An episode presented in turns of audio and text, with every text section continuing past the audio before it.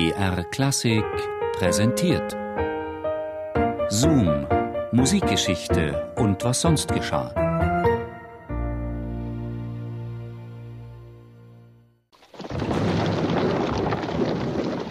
Oh je, das hört ja gar nicht mehr auf.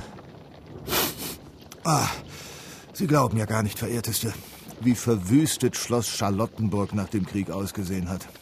Alles geplündert. Die schönsten Möbel, das wundervolle Porzellan, die Bilder. Ach, französische Rokokomalerei. Sogar den Fußboden haben die Österreicher mitgenommen. Ach, Barbaren.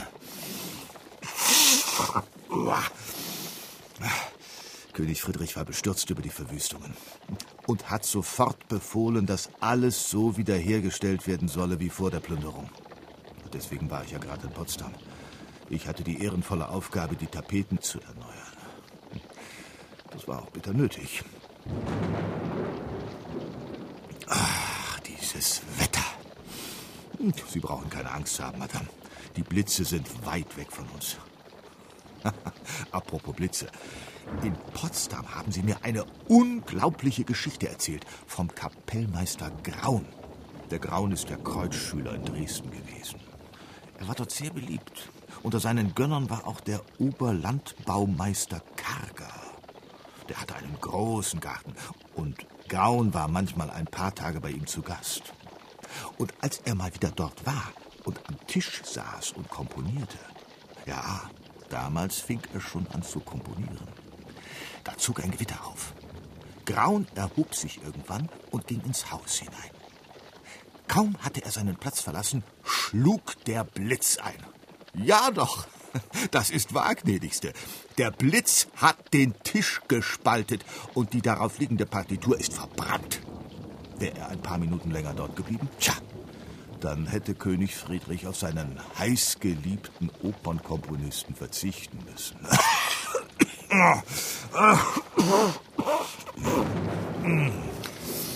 Mir scheint, heute wird es den ganzen Tag regnen.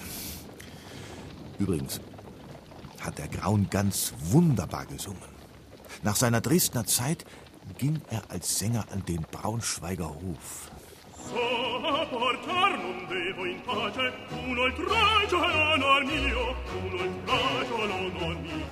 Dort hat er nicht nur gesungen, er hat auch komponiert. Und er war so mutig, in den Opern, die der Hofkapellmeister Schürmann in Musik gesetzt hatte, ein wenig zu verändern. Er hat einfach seine eigenen Arien gesungen, wenn ihm die vom Maestro Schürmann nicht gefielen. Da stellen Sie sich vor, ich würde eine andere Tapete anbringen, als die vom König erwünschte. Mon Dieu, undenkbar. Ich würde im Kerker enden. Was erlaube er sich? Aber der Graun war nicht nur im Singen gut, er hatte auch einen ganz vortrefflichen Geschmack und konnte komponieren. Das Publikum in Braunschweig lag ihm zu Füßen, gerade bei den Arien, die er selbst komponiert hatte. Ja, wer Erfolg hat, dem fällt es nicht schwer, mutig zu sein. Er war sogar so mutig, seine Stellung beim Braunschweiger Hofe selbst zu kündigen. Das muss man sich mal vorstellen. Er war damals schon Vizekapellmeister. Sie schauen so verwundert. Doch, Graun hat sich vom Sänger zum Vizekapellmeister hochgearbeitet. Aber weiter konnte er nicht aufsteigen. Und was macht er? Er kündigt und geht zu Friedrich II. Nach Rheinsberg, der damals noch Kronprinz war. Entschuldigen Sie, Madame. Ja, Friedrich schätzte seinen Graun sehr. Aber auch den Benda. Haben Sie ihn mal spielen hören? Er spielt das Adagio so rührend, dass selbst die umstehenden Musiker Tränen in den Augen haben.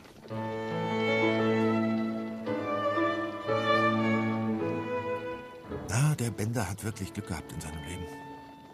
Der König hat es ja sogar ermöglicht, dass er seine Familie aus Böhmen nach Potsdam holen konnte. Na, ich gönne es ihm vom Herzen, denn dieser hervorragende Geiger soll ja so ein bescheidener Mann sein. Man erzählt sich, dass der Benda auf einer Reise den preußischen Offizier Berdo kennengelernt habe. der auch recht gut das Violoncell spielte. Benda habe sich als Kaufmann vorgestellt. Als man dann Berdo aufforderte, etwas zu spielen, sagte dieser, er könne nicht, da er ja niemanden zum Akkompanieren habe. Daraufhin habe Benda gesagt, er sei nur ein Liebhaber, aber er würde den Versuch gern wagen, ihn auf der Violine zu begleiten. Am Anfang machte er mit Absicht Fehler, sodass die beiden ein paar Mal abbrechen und von vorne wieder beginnen mussten. Dem Benda gefiel das Spiel von Berdo und er lobte ihn dafür. Dieser erwiderte, dass er für einen Liebhaber doch ziemlich gut den Takt halten könne und fragte ihn, ob er nicht ein paar leichte Sonaten bei sich hätte. Er würde ihn gern akkompanieren. Benda ließ sich natürlich recht lang bitten, sodass der Offizier ihm noch gut zuredete und meinte, da Sie bloßer Liebhaber sind, so sind Sie immer zu entschuldigen, wenn Sie auch einige Fehler machen. Nach diesem Zureden spielte Benda dann nun endlich ein Solo. Berdo stutzte und fragte, kennen Sie den berühmten Benda? Und Benda erwiderte, dass er täglich mit ihm in Gesellschaft sei. Gut geantwortet, finden Sie nicht auch? Der Offizier fragte dann weiter, wer ihm denn das Violinspielen beigebracht habe. Und Benda antwortete, eben dieser Benda. Und der Offizier wusste immer noch nicht, wen er da vor sich hatte und sagte einfach, ich hoffe, diesen so berühmten Mann bald von Person kennenzulernen und ihn spielen zu hören. Aber selbst nach diesem Lob gab sich Benda nichts zu erkennen, sondern fing an, ein weiteres Solo zu spielen, natürlich mit einigen Fehlern. Und dann hielt er sogar inne und spielte nicht mehr weiter, sodass der Offizier sagte, er möge doch noch einmal anfangen. Es werde schon besser gehen beim zweiten Mal. Daraufhin zeigte Benda sein ganzes Können und es hagelte Bravos von allen Seiten. Da sei der Berdo aufgestanden und sagte, mein Herr, Sie sind kein Kaufmann, Sie sind Herr Benda selbst. Und die ganze Gesellschaft konnte sich nunmehr des Lachens nicht enthalten. Sie hätten die Freude und die Überraschung in Berdos Gesicht sehen sollen. Formidable! Ach, nur schade, dass mir so etwas nicht passiert. Oder sind Sie zufällig eine berühmte Sängerin, Madame? Nein? Nein.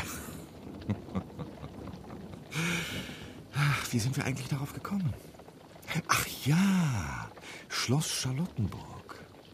Stellen Sie sich vor, Orgelbauer Mar hat mir vor ein paar Tagen erzählt, dass er wohl ein Dreivierteljahr braucht, um die Orgel wieder instand zu setzen, weil er 1100 neue Pfeifen erneuern müsse.